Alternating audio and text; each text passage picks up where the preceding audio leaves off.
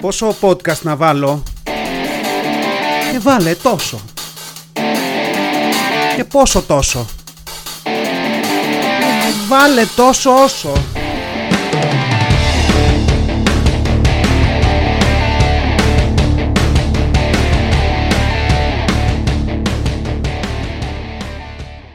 Γεια σας γήινοι Είπα να ξεκινήσω την ηχογράφηση και εδώ και 5 λεπτά κάνει βόλτες στο τετράγωνο ο Παλιατζής. Οπότε θα τον ακούτε κάπου στο βάθος, δεν πειράζει. Τόσο όσο podcast, επεισόδιο 59. Ένα βήμα πριν το 60. Δηλαδή γέρνουμε περισσότερο προς το 100 πλέον. Και τώρα αρκετοί από εσάς ίσως να σκεφτήκατε το μπαίνουμε και γέρνουμε και είστε φίλοι και τι μαγική ατάκα ήταν αυτή. Δεν ξέρω αν σας βρήκε στα παιδικά σας χρόνια αυτό το τον παίρνεις και γέρνεις και βόλτα τον πηγαίνεις και σπίτι σου τον παίρνεις και δεν τον ξαναφέρνεις και αντίρρηση δεν φέρνεις. Νομίζω, νομίζω εκεί σταματούσε. Ε, αν έχετε παραπάνω στροφές, by all means στείλτε. Και ήταν, και ήταν λίγο σαν ένα πρώιμο rap battle όλο αυτό. Γιατί έλεγες εσύ τον παίρνεις και έλεγε ο άλλος και γέρνεις. Και αν είχες απέναντί σου έναν κύριο, το πηγαίνατε ατάκα-ατάκα μέχρι το αναπόφευκτο τέλος. Το και αντίρρηση δεν φέρνεις. Αλλά αν, αν είχες κάνει έναν απολύτη στο κανίβαλο, προσπαθούσε να στα πει όλα μαζί πριν προλάβεις να αντιδράσεις. Και αν ήσουν έμπειρος, τον άφηνες να τρέχει και προσπαθούσε να ανέβει στο τρένο ακριβώς πριν το και αντίρρηση δεν φέρνεις για να το πεις εσύ πρώτος και να του κάνεις την προσπέραση. Σαν, σαν τον τύπο που περνάει όλη τη λωρίδα με τα αμάξια που περιμένουν στο φανάρι και μπαίνει πρώτος πρώτος, κάπως έτσι. Αλλά αν ήσουν ακόμα πιο σκληρός καριόλης, τον άφηνες να το πει όλο, να χαρεί. Και μετά το και αντίρρηση δεν φέρνεις, του έλεγες κάτι καινούριο, κάτι αναπάντεχο τύπου και αντίρρηση δεν φέρνεις και το χωράφις παίρνεις. Και, και αυτό τα σπάει γιατί γιατί φεύγεις από το θέμα που ξεκάθαρα έχει να κάνει με ένα πουλί, ένα παίο, και πας ένα χωράφι. Δηλαδή δεν έχει γυρισμό από εκεί, δεν μπορεί να το γυρίσει. Και βέβαια, αν σου πει τι παίρνει στο χωράφι, του λες: Σπέρνω αγκούρια για τον κόλλο σου. Και μπούμ. Δηλαδή τελείωσε. Εκεί μετά δεν υπάρχει τίποτα άλλο. Αλλά σκεφτόμουν και το ποιηματάκι αυτό καθ' αυτό που, που προφανώς μιλούσε για κάποιο παίο που το παίρνεις και όταν το παίρνεις στα χέρια σου είναι τόσο βαρύ που γέρνεις κάτω από το βάρος του και παρότι σε δυσκολεύει στο κουβάλιμα, το πας μια βόλτα, το οποίο είναι και, και ίδιο με παιδί εκεί στα 2-3 χρονών που είναι ήδη πολύ βαρύ, αλλά δεν περπατάει κιόλας και σου κάθεσαι στο σβέρκο συνέχεια. Και όλοι σε κοιτάνε με το παιδί εκεί πάνω και πολύ χαίρονται γιατί είναι χαριτωμένο θέαμα και δεν σκέφτονται εξαιτίας αυτού του πράγματος που κάνεις στα πάτια αυγενικό 10 χρόνια πριν το αναμενόμενο. Αλλά ναι, το, το πας βόλτα το, το πέος και μετά το παίρνεις σπίτι σου, αλλά και το παιδί, και δεν το πας πίσω σε αυτόν που στο έδωσε το παίο τύπου μετά την απομάκρυνση από το ταμείο κλπ. Και, και γενικά τελειώνει εκεί γιατί δεν φέρνεις και αντίρρηση. Αυτό ήταν το ποιηματάκι. Έμενες με το πουλί στο χέρι που λένε. Δηλαδή από εκεί πρέπει να βγαίνει αυτό. Και γενικά, αν το σκεφτείς όλο αυτό, όπως προσπάθησα να υπονοήσω και πριν, δουλεύει και με παιδί. Δηλαδή δουλεύει και με το παιδί όταν έχουμε ένα διαζύγιο και ο γονέας Α τρώει όλη την πίπα με το παιδί όλη μέρα και ο άλλος γονέας αμολάει χαρταετό και είναι Σάββατο και έχει πάει για μπάλα με φίλους και μετά καπάκι για φαΐ και έχει πιει δέκα μπύρες και γυρνάει ολόχεστος και ο γονέας Α του δίνει το παιδί στα χέρια όσο αυτός παραπατάει και του λέει τον παίρνεις και ας γέρνεις και βόλτα τον πηγαίνεις και σπίτι σου τον παίρνεις και δεν τον ξαναφέρνεις μέχρι τη Δευτέρα και αντίρρηση δεν φέρνεις. Τι πουλί, τι παιδί. Αλλά ναι, Αυτά με την εισαγωγή. Θα σταματήσω εδώ με τον παραλληλισμό. Σάββατο, ημέρα ψυχογράφησης στα στούντιό μας στον Ταύρο. Σήμερα θα ξεκινήσω με real estate. Καιρό είχαμε, ομολογουμένος, αλλά πραγματικά μείνετε μαζί μου, θα πάρω μια λίγο ελαφρώς διαφορετική σκοπιά. Δεν θα γκρινιάξω για ένα σπίτι συγκεκριμένο, ούτε θα τα βάλω με τα funds και τις τράπεζες, θα δείτε. Δηλαδή, μείνετε μαζί μου, μόλις ήρθατε, κρίμα να και να φύγετε. Γιατί δεν υπάρχει χειρότερο πράγμα ας πούμε από τον τύπο που μπαίνει σε παρουσίαση συνεδρίου, που από κάτω έχεις δύο άτομα και τη μάνα σου και λες: Α, ωραία, ένας ακόμα κάτι είναι και αυτό. Και στα πρώτα δύο λεπτά συνειδητοποιεί ότι αυτό που παρουσιάζει δεν τον ενδιαφέρει και σηκώνεται και φεύγει. Οπότε επειδή τέτοια δεν θέλω, θα πω για real estate και σας δίνω δύο λεπτά να μαζέψετε πράγματα και να φύγετε. Να θα γυρίσω από την άλλη για να μην είναι άβολο. Σηκωθείτε, πατήστε πάνω στην τσάντα του διπλανού, τυπήστε κατά λάθος αυτό που κάθεται στο τέλος της σειράς και πείτε ένα συγγνώμη χωρίς καν να κοιτάτε προς το μέρος του και βγείτε από την αίθουσα. Εντάξει. Και θα συνεχίσω εγώ μόνος. Το οποίο βέβαια τώρα που το σκέφτομαι αυτό, συγγνώμη. Να το πούμε ότι σε εκείνη τη στιγμή θα μπορούσε να είναι και ένα χαμιέστε. Έτσι, γιατί πρώτον, κανείς δεν θα σου δώσει σημασία έτσι κι αλλιώς, γιατί σχεδόν δεν ακούγεται αυτό που λες. Και δεύτερον, υπάρχει μια παρουσίαση που γίνεται στην αίθουσα, οπότε είναι όλοι σε ένα mode ησυχίας που δύσκολα θα το σπάσουν για να κάνουν τσαμπουκά. Μ; Οπότε, σε όσους πήραν τα πραγματάκια τους και φύγανε, χαμιέστε! Και πάμε να δούμε το θέμα μας. Εδώ λοιπόν και αρκετά χρόνια είμαι μέλος σε γκρουπάκια expats στο facebook. Τώρα, να εξηγήσω εδώ τι είναι expats και να σας πω ότι δεν είναι κάποια παραθρησκευτική οργάνωση, μην τρομάζετε. Expats ή expatriates ή expatriates, αν το θέλετε έτσι, είναι ένα άτομο που ζει ή και εργάζεται σε μια άλλη χώρα από τη χώρα ηθαγένειάς του. Συνήθως για λίγο, για μικρό χρονικό διάστημα και για λόγους εργασίας λοιπόν. Τώρα, αν σας είναι πολύ μεγάλος ανορισμός, μπορείτε να κρατήσετε ότι οι expats είναι μετανάστες που τους θέλουν οι χώρες στις οποίες πάνε. σω να, να είναι πιο εύκολο έτσι. Δηλαδή, ορισμοί τώρα, εργασίες και παπαριές. Έχουμε οικονομικό συμφέρον από την παρουσία σου ή κάποιο άλλο νταλαβέρι με τη χώρα σου. Expat. Δεν έχουμε οικονομικό συμφέρον από την παρουσία σου ή κάποιο άλλο νταλαβέρι με τη χώρα σου. Μετανάστης. Παράνομος. OK. Okay. Επειδή λοιπόν έχω υπάρξει expat σε μια από τις πιο δύσκολες πόλεις για να το κάνεις, που είναι το Ριάντ στη Σαουδική Αραβία, είχα βρει τότε αντίστοιχες σελίδες, οι οποίες με είχαν βοηθήσει απεριόριστα γιατί έψαχνα να βρω λύσεις για απλά προβλήματα, όπως τι θα κάνω με το κινητό, που να ψωνίσω κλπ. κλπ.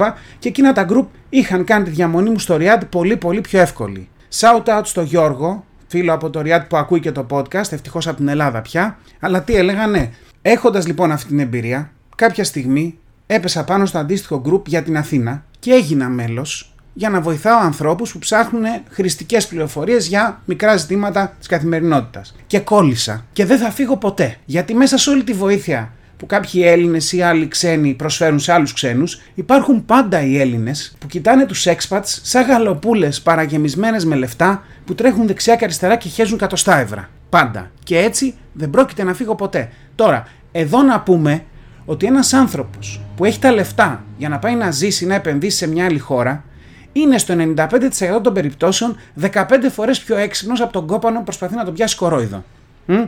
Και εντάξει, εγώ είμαι εκεί για το υπόλοιπο 5%. Τις προάλλες λοιπόν, μία ξυπασμένη ποστάρει στο group κάτι του στυλ στα αγγλικά, νοικιάζουμε το εκπληκτικό μας σπιτικό στο κέντρο της Αθήνας δίπλα από το πεδίο του Άρεος. Και ακολουθεί μια περιγραφή που λίγο ή πολύ περιγράφει το πεδίο του Άρεος σαν τα ελίσια πεδία. Και, και βλέπεις τις φωτογραφίες και η Ρουφιάνα δεν έχει ντραπεί να αποστάρει το παρκέ ψαροκόκαλο που αν το συντηρήσει θα σπάει βέβαια, αλλά αυτό δεν ήταν συντηρημένο, ασυντήρητο από το 1960 που φτιάχτηκε το σπίτι και δεν έχει ντραπεί να αποστάρει τα πορτοπαράθυρα του τότε με μονό τζάμι και την κλασική χρυσουλή πετούγια ή μπετούγια ή όπως αλλιώς θέλετε και δεν έχει ντραπεί μαλάκα μου να αποστάρει τη φωτογραφία από την κουζίνα με το μαρμάρινο νεροχύτη. Όσοι έχετε μεγαλώσει σε εργατικές πολυκατοικίες, κλάψτε ελεύθερα. Ξέρετε, αυτούς τους νεροχύτες που είναι τόσο παλιοί, που μα το δία έχω δει τέτοιους σε αρχαιολογικούς χώρους. Είχαμε πάει στις Μικίνες και το είχα δει ανάμεσα στα άλλα αρχαία και επειδή είχαμε τέτοιο στο πατρικό μου, ένιωσα σαν να βρήκα γνωστό από το σχολείο. Τέτοια συγκίνηση. Αυτές τις γούρνες που είχαν για να πλένουν, που είναι ακριβώς το ίδιο σχέδιο. Δηλαδή, μιλάμε για νεροχύτη που σχεδιάστηκε μια φορά το 2000 π.Χ. και συναντάτε μέχρι και σήμερα σε σπίτια. Αυτόν τον νεροχύτη. Και όλη αυτή η μαγεία στην προνομιακή τιμή των 1000 ευρώ το μήνα. Και εντάξει, φυσικά μπήκαν όλοι από κάτω ξένοι και Έλληνες, γιατί αν είναι κάτι που σε ενώνει σε ένα άλλο επίπεδο, αυτό σίγουρα είναι αυθόρμητη αντίδραση απέναντι στο παράλογο. Και την ξέχεσαν για την τιμή για το εκπληκτικό της σπίτι στο κέντρο της Αθήνας και φυσικά την κατέβασε την αγγελία πριν να προλάβω ρε γαμότο να πάρω μερικές φωτογραφίες για το αρχείο μου γιατί έχω αρχείο, αρχεία στο να είναι, αλλά έχω αλλά παρόλα αυτά κατάφερα και βρήκα το προφίλ της. Πώς, ρωτάτε; Θα σας πω.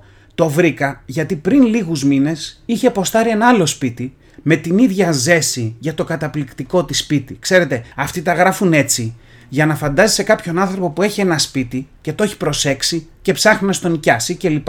Ενώ στην πραγματικότητα αυτοί έχουν 20 σπίτια από πίσω που τα έχουν χτυπήσει σε πληστηριασμούς και τα έχουν όλα κάτω από μια ομικρον ε κλπ. κλπ. Τέλος πάντων, αυτό το σπίτι λοιπόν, το δεύτερο, που ήταν drum roll στον Ταύρο. Και προφανώς, επειδή έζησα στον Ταύρο 25 χρόνια συναπτά, μπορώ από μια φωτογραφία από ένα μπαλκόνι να σου πω που είναι το σπίτι. Μπορώ πιθανά να σου πω και ποιος έμενε εκεί. Γιατί είναι τόσο μικρός ο Ταύρος. Και το συγκεκριμένο σπίτι είναι σε εργατικές κατοικίες που χτίστηκαν το 1929 για τους μικρασιάτες πρόσφυγες. Δηλαδή αυτά τα σπίτια έχουν βγει στη σύνταξη πριν από το 2000, την παίρνουν ήδη για ένα τέταρτο του αιώνα και όπου να είναι χτυπάνε εκατοστάρα εκατό σε ηλικία με υδραυλικές εγκαταστάσεις εφάμιλες του αποχετευτικού συστήματος στο Βυζάντιο. Θέλετε να διαβάσουμε την αγγελία μαζί; Τέλεια. Γεια σας φίλοι. Ψάχνω κάποιον, κάποιο κορό εδώ αλλά δεν το λέει, για να νοικιάσει το όμορφο ζεν διαμέρισμά μου στον Ταύρο. Τώρα εδώ όμορφο ζεν διαμέρισμα πρώτη φορά ακούω, αλλά τα σπάει σαν περιγραφή γιατί αν πας και είναι μια μαλακία και μισή μπορεί να πεις «Α, δεν είχα γράψει όμορφο ζεν, όμορφο δεν είχα γράψει». Τέλος πάντων και συνεχίζει η αγγελία Όποιος ψάχνει για ένα ήσυχο διαμέρισμα θα το λατρέψει. Είναι στον τρίτο όροφο ενός ιστορικού κτηρίου που χτίστηκε το 1929 από πρόσφυγες της Μύρνη. Τι ωραία που το τυλίγει εδώ με την ιστορία για να πουλήσει. Μ; Έχει βαφτεί πρόσφατα, 5 λεπτά με τα πόδια από τον ηλεκτρικό του τάβρου, επιπλωμένο, 2 air condition, τζάκι, ίντερνετ, φρέσκα σεντόνια. Φρέσκα σεντόνια λέει, ακόμα στη συσκευασία. Μετάφραση εδώ, πήγαμε να τα πάρουμε χοντρά κάνοντας το Airbnb, αλλά ο Ταύρος δεν είναι Airbnb material, οπότε μας μείναν τα σεντόνια συσκευασμένα. Τη μούλα 650 ευρώ το μήνα και λογαριασμός ρεύματος. Ε, βέβαια, γιατί αυτά τα κτίρια δεν ζεσταίνονται το χειμώνα ούτε με φωτιά στο κέντρο του σαλονιού και δεν ψύχονται το καλοκαίρι ούτε αν σκορπίσεις σακούλες με πάγο σε όλο το σπίτι. Οπότε το ρεύμα έξτρα. Μόνο μη καπνιστές, ε ναι, μη σας χαλάσουν και το βάψιμο, που τόσα χρόνια αυτά τα σπίτια έχουν δει τόσο τσιγάρο και έχουν ποτίσει τόσο η τύχη που αναδύει τσιγαρίλα από μόνο του. Είναι η γνωστή τσιγαρομόνωση που έχουν αυτά τα σπίτια. Αλλά τέλος πάντων και κλείνει η αγγελία. Όχι ασανσέρ, όχι μπαλκόνι, ευχαριστώ. Τι ωραία. Τρίτος όροφος λοιπόν, τσάμπα γυμναστική και γιατί να βγεις έξω, γιατί να απλώσεις σε αυτή την ήσυχη γειτονιά, η οποία προφανώς είναι ήσυχη, γιατί κανείς δεν έχει μπαλκόνι για να βγει έξω και όλοι κάθονται μέσα. Σκεφτόμουν μετά ότι αυτό το τελευταίο κομμάτι, αν το διάβαζε η ιδιοκτήτρια, να την πούμε σμένη, θα πήγαινε κάπως έτσι. Παρακαλώ, πείτε μόνο σας ενδιαφέρει. Μόνο μη καπνίζοντε, όχι σας και μπαλκόνι. Ευχαριστώ πολύ. Και είσαι σε φάση, τι είπατε εκεί προς το τέλος που ακούστηκες σαν να ρευτήκατε και να φτερνιστήκατε ταυτόχρονα. Μ; Αλλά τη βρήκα τη μένη και μπήκα στο προφίλ της και είναι μαγεία. Γιατί κάποια πράγματα δεν κολλάνε, ρε φίλε. Αλλά κενά που κολλάνε μια χαρά. Θέλω να πω, δεν περιμένεις από έναν άνθρωπο που αγοράζει πληστηριασμένα σπίτια 100 ετών για ένα κομμάτι ψωμί και κάνει μια ανακαίνιση 5.000 ευρώ και τα βάζει ενίκιο 10 ευρώ τετραγωνικό, να έχει φωτογραφία προφίλ με αυτό το σήμα, το badge, σταματήστε τον πόλεμο στην Ουκρανία. Το περιμένεις. Γιατί, γιατί αυτός ο άνθρωπος βγάζει τα προστοζήν εκμεταλλευόμενος στο σπίτι ενός πρόσφυγα που η οικογένεια του δεν μπόρεσε να το κρατήσει στην κατοχή της και το πήρε τράπεζα. Θέλω να πω, αυτός ο άνθρωπος υπό κανονικές συνθήκες δεν θα ευχόταν για περισσότερους πρόσφυγες. Άρα γιατί να προστατεύσουμε τους ανθρώπους στην Ουκρανία; Τώρα θα μου πεις, έχει το Facebook badge για είμαι μαυραγορίτη και στην κατοχή ο παππούς μου έδινε μισό ντενεκέ λάδι μηχανής για αντάλλαγμα ένα σπίτι στις εργατικές στον Ταυρό. Λογικά δεν έχει. Δεν έχω ψάξει, αλλά λογικά δεν έχει. Και δεν ήταν μόνο αυτό, δηλαδή είχε και άλλα badges τύπου κάτω τα χέρια από την Κύπρο και κάτι τέτοια ωραία. Δηλαδή γενικά δεν είναι αυτό λίγο σαν να πηγαίνεις να χωρίσεις δύο ανθρώπους που πλακώνονται για να δει τον ένα από τους δύο εσύ. Είναι αυτό το μαγικό που, που σε μια μεγάλη κλίμακα είσαι ανθρωπιστής, είσαι με τον αδύναμο. Θες να είσαι προστάτη, βάζεις αυτά τα badges, γιατί, γιατί αυτό σε βοηθάει να νιώθεις ωραία. Και ας μην έχεις δώσει ούτε μισό ευρώ για να βοηθήσεις. Και ας μην έχεις καν ανοίξει το προσφυγικό σου σπίτι σε μια οικογένεια Ουκρανών, για παράδειγμα, χωρίς αντίτιμο. Να μια ιδέα.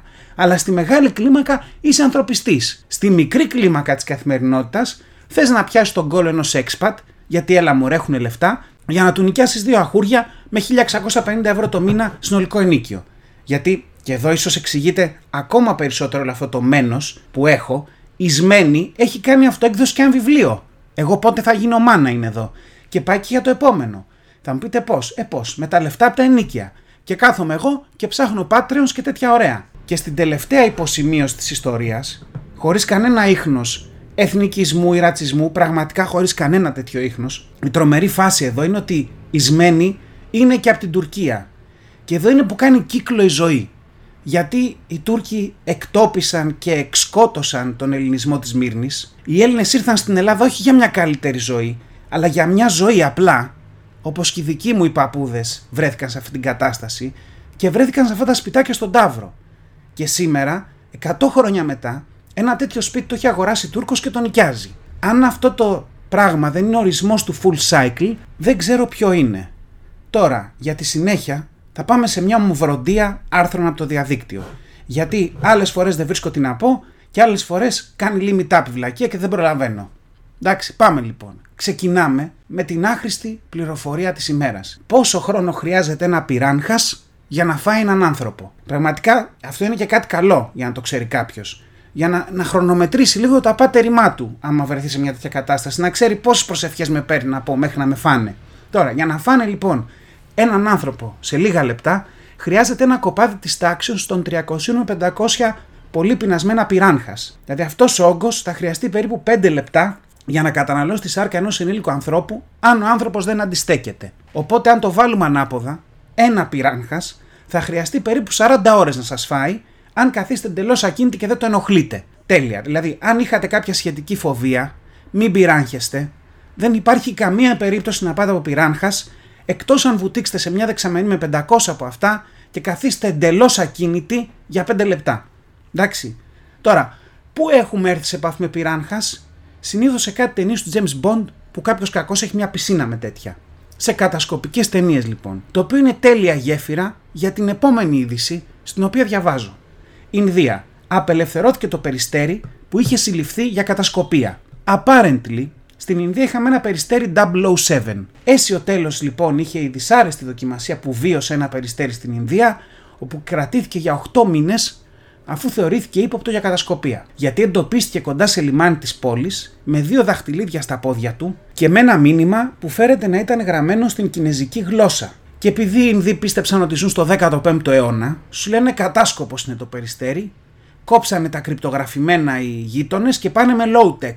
Τέλος πάντων, τελικά το πουλί το είχε σκάσει από την Ταϊβάν Οπότε θεωρήθηκε δραπέτσι και το έστειλαν πίσω. Σκληρός καριόλης πλέον το περιστέρι, σκέφτομαι. Δηλαδή, γυρνώντας στην Ταϊβάν, θα είναι σε φάση. Εμένα που με βλέπετε, έχω κάνει 8 μήνες φυλακή. Και βέβαια τώρα οι Ινδοί έχουν μεγαλύτερα προβλήματα γιατί τους τραβάνε στα διεθνή δικαστήρια για περιστέρηση της ελευθερίας οδικού πτηνού. Καλά ξεμπερδέματα. Το επόμενο άρθρο μας φέρνει πίσω σε μια προηγούμενη κουβέντα. Μας λέει λοιπόν το άρθρο: Το καπάκι της τουαλέτας δεν σε σώζει από τα μικρόβια που εκτοξεύει το καζανάκι. Τα είχαμε πει σε προηγούμενο επεισόδιο για το savoir faire τη τουαλέτα, αλλά τώρα μας τα αλλάζουν. Γιατί διαβάζω τη μελέτη που δημοσιεύθηκε στο American Journal of Infection Control αναφέρει ότι το κατέβασμα του καπακιού δεν μειώνει τη συνολική μόλυνση του μπάνιου. Αυτό που κάνει είναι να αλλάζει την τροχιά των μικροβίων. Τέλεια. Ο επικεφαλής ερευνητής μικροβιολόγος και ανοσολόγο Charles Gerba δήλωσε ότι πολλοί άνθρωποι πιστεύουν ότι το μόνο που χρειάζεται για να σταματήσουμε τη διασπορά μικροβίων με το καζανάκι είναι να κλείσουμε το καπάκι. Λάθος.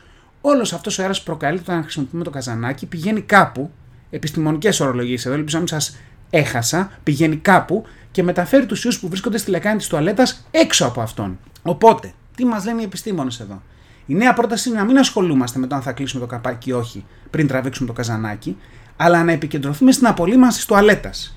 Δηλαδή οι ειδικοί διαπίστωσαν ότι το μπάνιο ήταν πιο καθαρό όταν οι λεκάνη της τουαλέτα τρίβονταν με μια βούρτσα και ένα απολυματικό υδροχλωρικού οξέως. Άρα, έπειτα από κάθε χρήση, πρέπει να καθαρίζουμε το κάθισμα της τουαλέτας, όλη τη λεκάνη, αλλά και τους χώρους που είναι κοντά σε αυτή. Ολοκληρώνουμε το πλήσιμο των χεριών μας με σαπούνι και νερό για τουλάχιστον 20 δευτερόλεπτα. Ωραία, δηλαδή σχεδόν θέλουμε όσο χρόνο θα χρειαζόμαστε για να αλλάζουμε τη λεκάνη της τουαλέτας ολόκληρη μετά από κάθε νούμερο 2.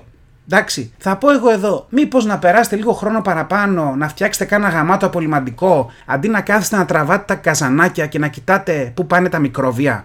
Λέω εγώ τώρα, μια ιδέα. Και κλείνοντας αυτή την ομοβροντία ειδήσεων, αυτόν τον καταιγισμό βλακείας που έχω βρει από το διαδίκτυο, το επόμενο άρθρο μας λέει γιατί τεινάζεται μόνο του το πόδι σου όταν γλαρώνεις. Το οποίο μπορεί να δουλεύει και ανάποδα. Δηλαδή, γιατί γλαρώνει μόνο του το πόδι σου όταν τεινάζεις δεν ξέρω, αλλά ναι, ξέφυγα. Όπως λέει λοιπόν το άρθρο, το σώμα προσαρμόζεται στις συνθήκες του ύπνου, ενίοτε το πόδι τεινάζεται ακούσια, σαν να έπαθε ηλεκτροσόκ. Και όλο αυτό το προκαλεί ο εγκέφαλος που παρεξηγεί κάτι. Μας λέει λοιπόν το άρθρο, είναι Σάββατο μεσημέρι και νιώθετε μια γλυκιά νύστα. Ξαπλώνετε στον καναπέ και παζόσαστε με μια κουβέρτα, η θερμοκρασία του σώματος ανεβαίνει, τα μάτια σας κλείνουν. Το μυαλό ρίχνει στροφές, όλοι οι μύες χαλαρώνουν. Δηλαδή γλαρώνετε, μας εξηγεί. Και είστε έτοιμοι να παραδοθείτε στο μορφέα ξαφνικά τεινάζετε το πόδι σας για κάποια δέκατα. Ακούσια, σαν να έπαθε ηλεκτροσόκ.